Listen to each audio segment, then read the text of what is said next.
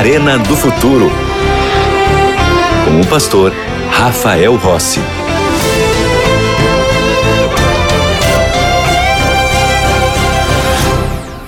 Já estamos de volta com o programa Arena do Futuro e aqui você sabe que o nosso desejo é que você não estude apenas a Bíblia agora, na hora do programa, mas que você continue aprofundando os seus conhecimentos bíblicos, entendendo mais do amor de Jesus. A revista A Procura da Verdade. Eu estava dando uma olhada nela aqui e o estudo número 7 é o estudo que fala sobre o tema de hoje. Você pode receber o estudo bíblico diretamente na sua casa pelo correio. O A Procura da Verdade é um estudo novo. A Novo Tempo sempre trabalha com novos estudos bíblicos, novas abordagens, atuais, contextualizadas, para que você tenha o melhor conteúdo na sua casa. A Escola Bíblica da Novo Tempo tem mais de um milhão de alunos e continua com as matrículas abertas. Você pode ser mais um aluno da Escola Bíblica. Portanto, eu quero te convidar a ir até o site biblia.com.br e lá você vai fazer um pequeno registro, um cadastro e terá acesso ao estudo bíblico, a procura da verdade e outros estudos mais. Ou você pode enviar uma mensagem para nós pelo WhatsApp 12 9 8244 0077. 12 9 8244 0077. Ou você pode também ligar para nós no número 12 21 27 31 21. Lembrando que esse último número que eu falei é de segunda a sexta-feira no horário comercial, para entender e compreender ainda mais da palavra do Senhor. Estou com a minha Bíblia aqui na mão? Está com a sua Bíblia já aí na mão? Nosso pessoal do estúdio aqui está com a Bíblia. Você aí em casa também já está com a Bíblia na mão? Vamos ao estudo de hoje. Porque você sabe, aqui no Arena do Futuro, tudo começa na palavra. Tudo vem da palavra. Muitos acreditam em Deus. Mas quantos desses poderiam afirmar que conhecem a Deus? É diferente. Crer é saber que Ele existe. Agora, conhecer, aí demanda um pouquinho mais. Dizem até algumas pessoas que você só conhece alguém depois de comer um quilo de sal juntos. Quantos podem dizer que já comeram um quilo de sal com Deus? Já andaram com Deus? Já caminharam com Deus? A Bíblia é o livro mais distribuído da história. As pessoas que vivem aqui no Brasil, por exemplo, elas não têm dificuldades para ter uma Bíblia. É, tem versões diferentes disponíveis na internet, tem aplicativo para você baixar no seu celular. Mas a pergunta não é, é quantas Bíblias temos ou quanto acesso as pessoas têm à Bíblia. A questão é quanto as pessoas leem a Bíblia. Sabe que esse era um dos planos do diabo. Um Deus apenas de nome. Um relacionamento com Deus sem compromisso.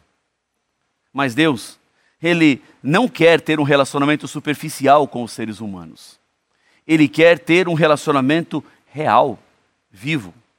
E como é que eu posso aprofundar o meu relacionamento com Deus? De três maneiras diferentes. Primeiro, pela leitura da Bíblia.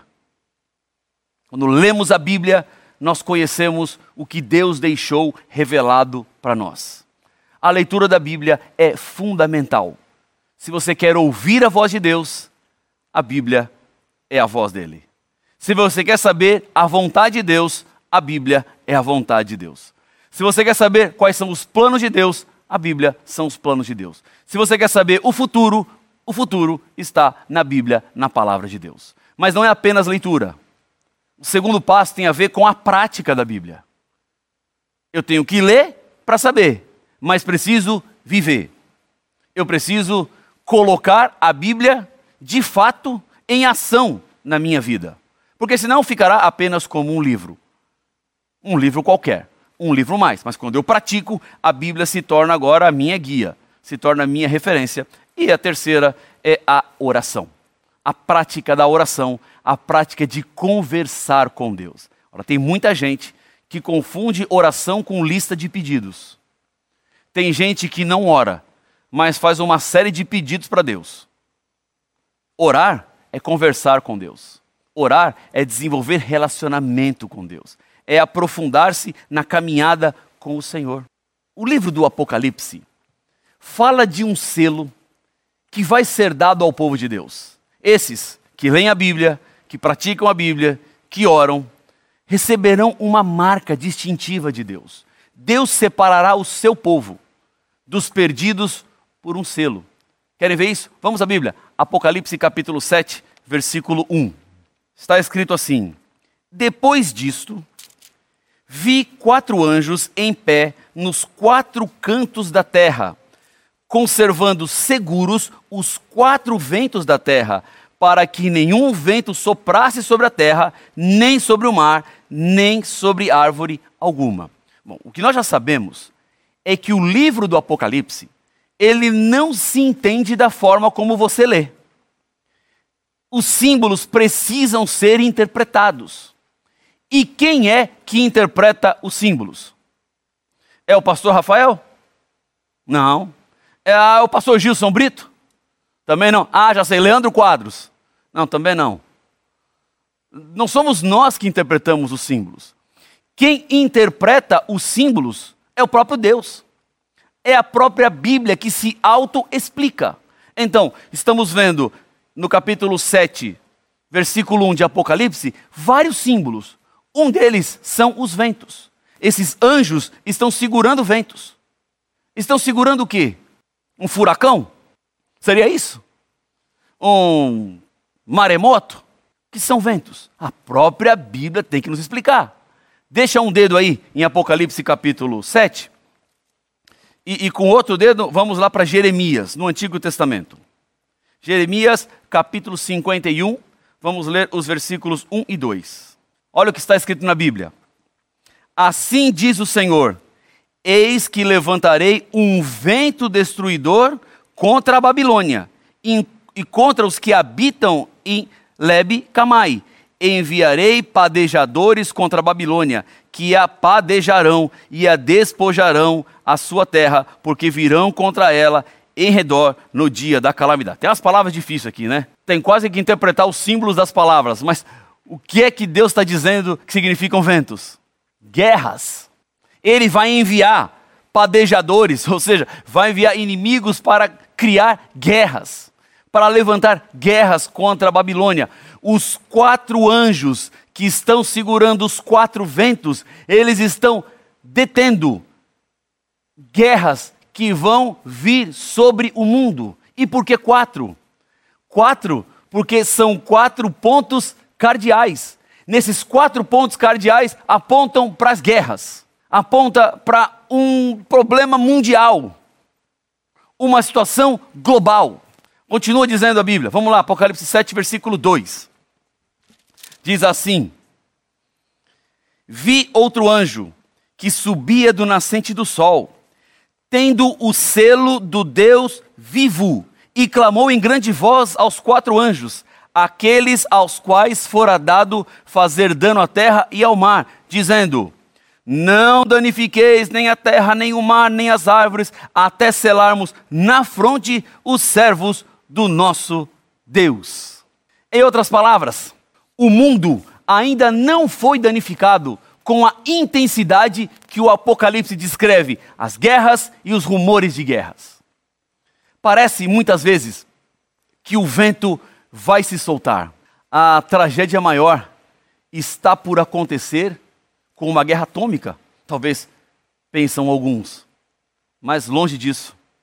O mundo não será destruído dessa forma. Não são os maus que determinarão o fim do mundo não são aqueles infiéis e ímpios que determinarão quando o mundo vai acabar. A volta de Jesus é o fim do mundo. Os que são fiéis seguidores de Jesus serão selados por Ele, receberão a sua marca. Em Isaías, no capítulo 8, versículo 16, a Bíblia diz assim: ó, guarde bem o testemunho e cele a lei entre os meus discípulos. Deus, ele tem o seu selo, a sua marca distintiva.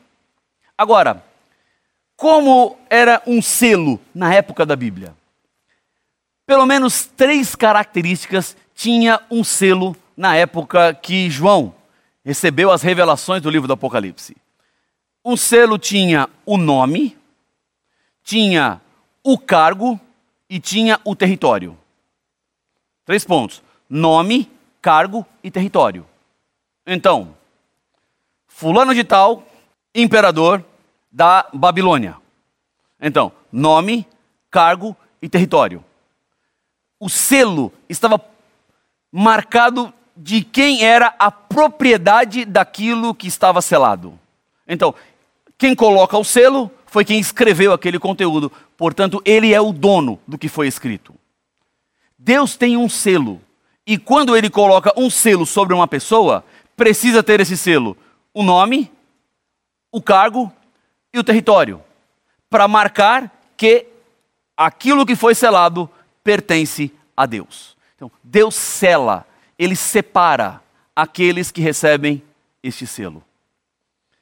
E onde está o selo de Deus? Onde podemos encontrar esse selo? Vamos a Êxodo, no capítulo 20. Aqui está o quarto mandamento da lei de Deus. Êxodo capítulo 20, vamos lá para o comecinho da Bíblia. Êxodo capítulo 20, a partir do versículo 11. Desculpa, a partir do versículo 8 até o 11. Êxodo 20, versículo 8 a 11. Diz assim: Lembra-te do dia de sábado para o santificar. Que dia para santificar? Sábado. Claro. Deus estabeleceu um dia. E quando o mandamento começa com lembra-te, é porque Deus sabia que a humanidade ia esquecer. Deus sabia que a humanidade não ia se atentar. E por isso Deus fala assim: olha, lembre-se. Vocês vão esquecer, mas lembre-se. E a lembrança do dia de sábado não é só para lembrar, assim, ah, lembrei, hoje é sábado. Lembra-te do dia do sábado para quê? Para o santificar esse dia tem que ser diferente dos outros dias. Continua. Seis dias trabalharás e farás toda a tua obra, mas o sétimo dia é o sábado do Senhor teu Deus. Não farás nenhum trabalho, nem tu, nem teu filho, nem tua filha, nem teu servo, nem a tua serva, nem o teu animal, nem o forasteiro das tuas portas para dentro porque em seis dias fez o Senhor os céus e a terra e o mar e tudo o que neles há, e ao sétimo dia descansou. Por isso o Senhor abençoou o dia de sábado e o santificou. Você consegue ver aqui o nome, o cargo e o território? Nome: Deus. Cargo: Criador. Território: o mundo todo. Ele é o Criador. Ele fez todas as coisas. E como ele, depois de haver criado todo o mundo, descansou no sétimo dia, agora a humanidade é convidada a descansar também no sétimo dia. Ele descansou como um exemplo. Ele descansou para mostrar-nos como deveríamos guardar o dia de sábado. E veja que não é esse apenas o único versículo que fala do sábado. Tem outro versículo que também fala do sinal do sábado. Vamos a Ezequiel no capítulo 20, versículo 12. Depois de Jeremias em o livro de Lamentações e então Ezequiel no capítulo 20 e o versículo 12. Diz assim a Bíblia: Está escrito: Também lhes dei os meus sábados para servirem de sinal entre quem?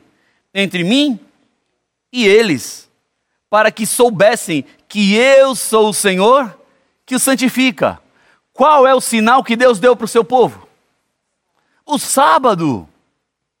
Eu também lhes dei um sábado. Veja que este selo que o Apocalipse fala será na testa do povo dele. Por que na testa? Testa, frente, representa a mente, tem a ver com decisão, tem a ver com escolha. Deus não selará ninguém contrariamente à sua decisão.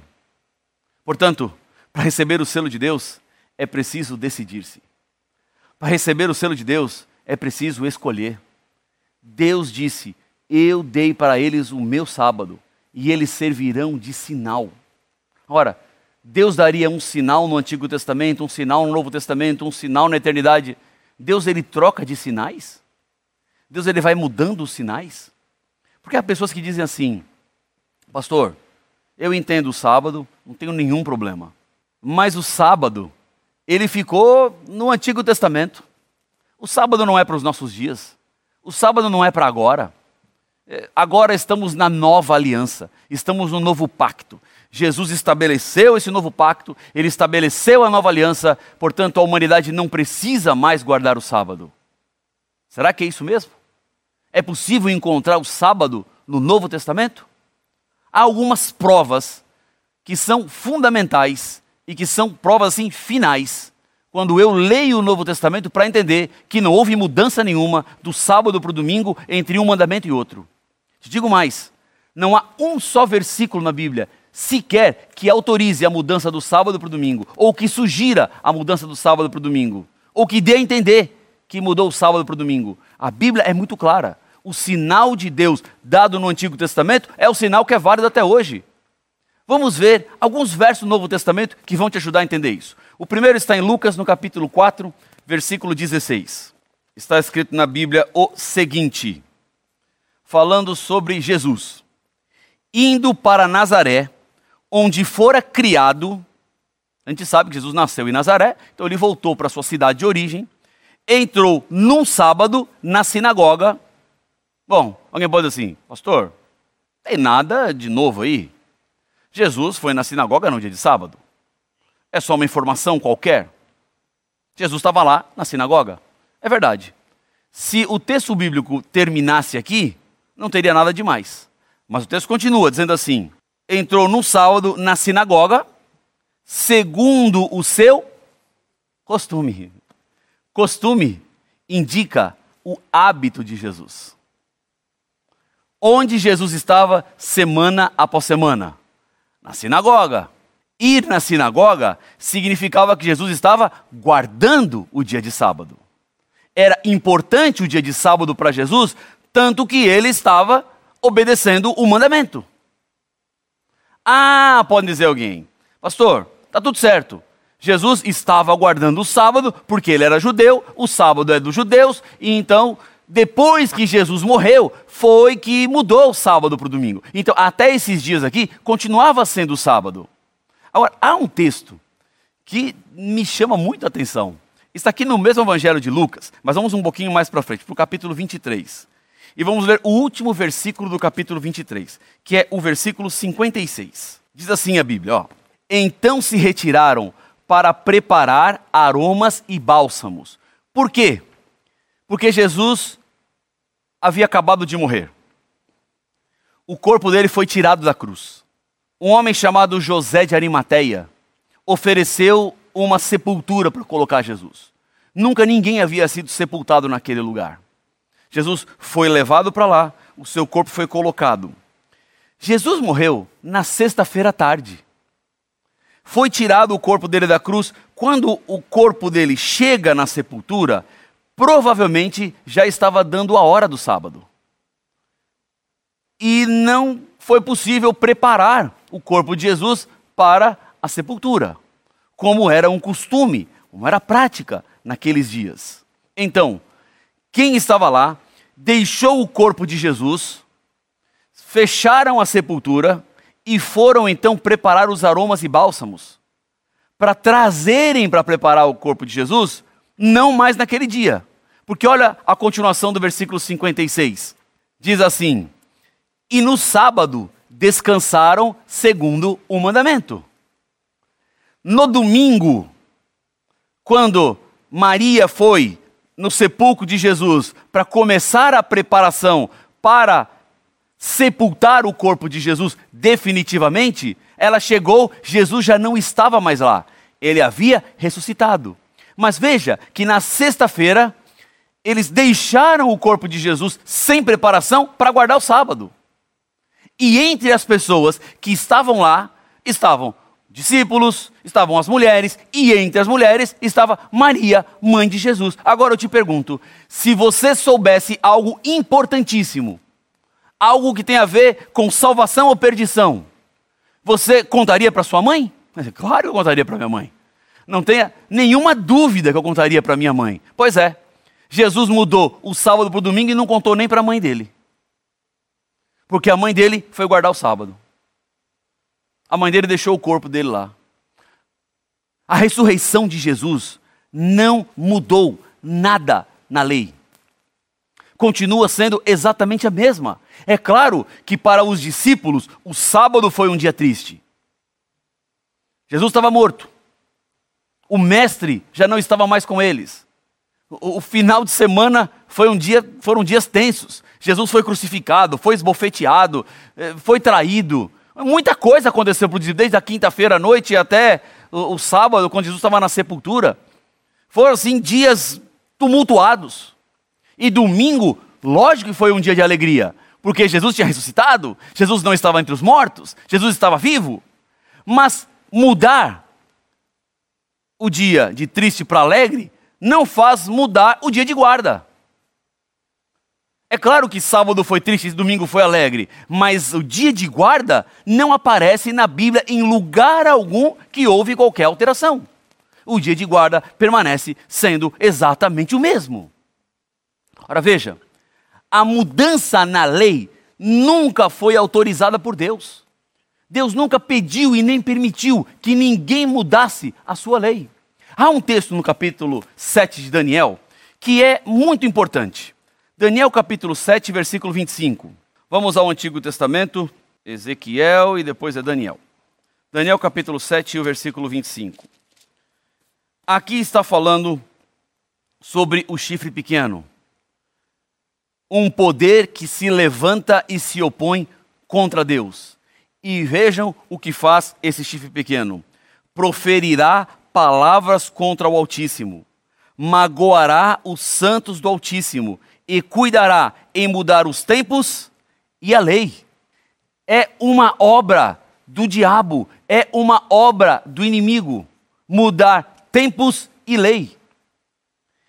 Ele trabalha para que as pessoas sejam enganadas. E veja, que o diabo não muda completamente a lei. Ele não pega os dez mandamentos e cria outros dez mandamentos. Os dez mandamentos continuam sendo exatamente os mesmos. Mas o que, o diabo faz? Ele dá uma mudadinha. Ele não escancara a mentira, ele mascara a mentira. Então, lembra-te do dia do sábado para o santificar. Aí o diabo muda e coloca o quê? Guarda o domingo. Guarda o domingo. Não, mas a lei fala o sábado, né? Fala o sábado, mas agora é domingo. E muitas pessoas estão convencidas de que precisam e de que devem guardar o domingo. Eu já desafiei muita gente por aí, dizendo assim: me mostre um versículo na Bíblia que autorize a mudança do sábado para o domingo e eu te dou meu carro. E o desafio continua. Até agora, ninguém me mostrou um versículo que fale da mudança do sábado para o domingo. Nenhum versículo. Não encontrei em nenhum lugar. Sabe por quê? Porque a lei de Deus permanece exatamente a mesma. Deus não mudou, como sua lei não mudou. Quem trabalha para mudar a lei é o chifre pequeno, que quer levar as pessoas a uma vida descompromissada com Deus. Faz com que muitos sejam enganados, achando que estão no caminho certo e que ao final estão seguindo por um caminho de morte. Mas graças a Deus, pela TV Novo Tempo. Graças a Deus pelo Arena do Futuro. Graças a Deus, porque na palavra nós podemos encontrar segurança e certeza. Deus não nos abandonou, Ele mostra exatamente a direção que você tem que seguir. Para mim, seria muito mais fácil dizer para você que não é o sábado, porque eu sei que é difícil, eu sei que não é fácil. Tem trabalho, tem afazeres, tem atividades, tem comércio, tem negócio, eu sei tudo que envolve isso. Mas eu não posso ser desonesto com a Bíblia e nem com a minha consciência. O dia de guarda é o dia de sábado. Esse é o selo de Deus. Quer fazer a vontade dele? Tem que obedecer. Ah, pastor, mas é muito difícil. 20 milhões, mais até, de adventistas no mundo são fiéis ao sábado. E Deus tem sustentado cada um deles. São milagres, são histórias impressionantes de como Deus provê para todos uma saída, uma solução. Se você quiser ser fiel, Deus vai te ajudar. É dele a lei, não é minha. Se é dele a lei, confia nele. Dê esse passo de fé, caminhe em direção ao Senhor e ele nunca vai te decepcionar. Eu falo de um Deus poderoso. Eu falo de um Deus que eu confio. Eu não estou aqui falando apenas de teoria, eu estou falando de prática. Viva as verdades de Deus e Deus estará contigo. Se é a sua decisão agora obedecer ao Senhor, andar nos caminhos dele, feche os seus olhos e vamos orar. Pai de amor, Deus querido, confirma a nossa decisão agora com teu espírito. Conduza-nos pelas tuas mãos neste mundo complicado, que às vezes nos afasta do Senhor, que às vezes nos atrapalha a lhe obedecer, mas nós confiamos que o Senhor é mais forte que qualquer problema. O Senhor está à frente de tudo, por isso toma conta da vida deste teu filho, dessa tua filha, que agora decide ser fiel e guardar o sábado. É o que eu lhe peço no nome de Jesus. Amém.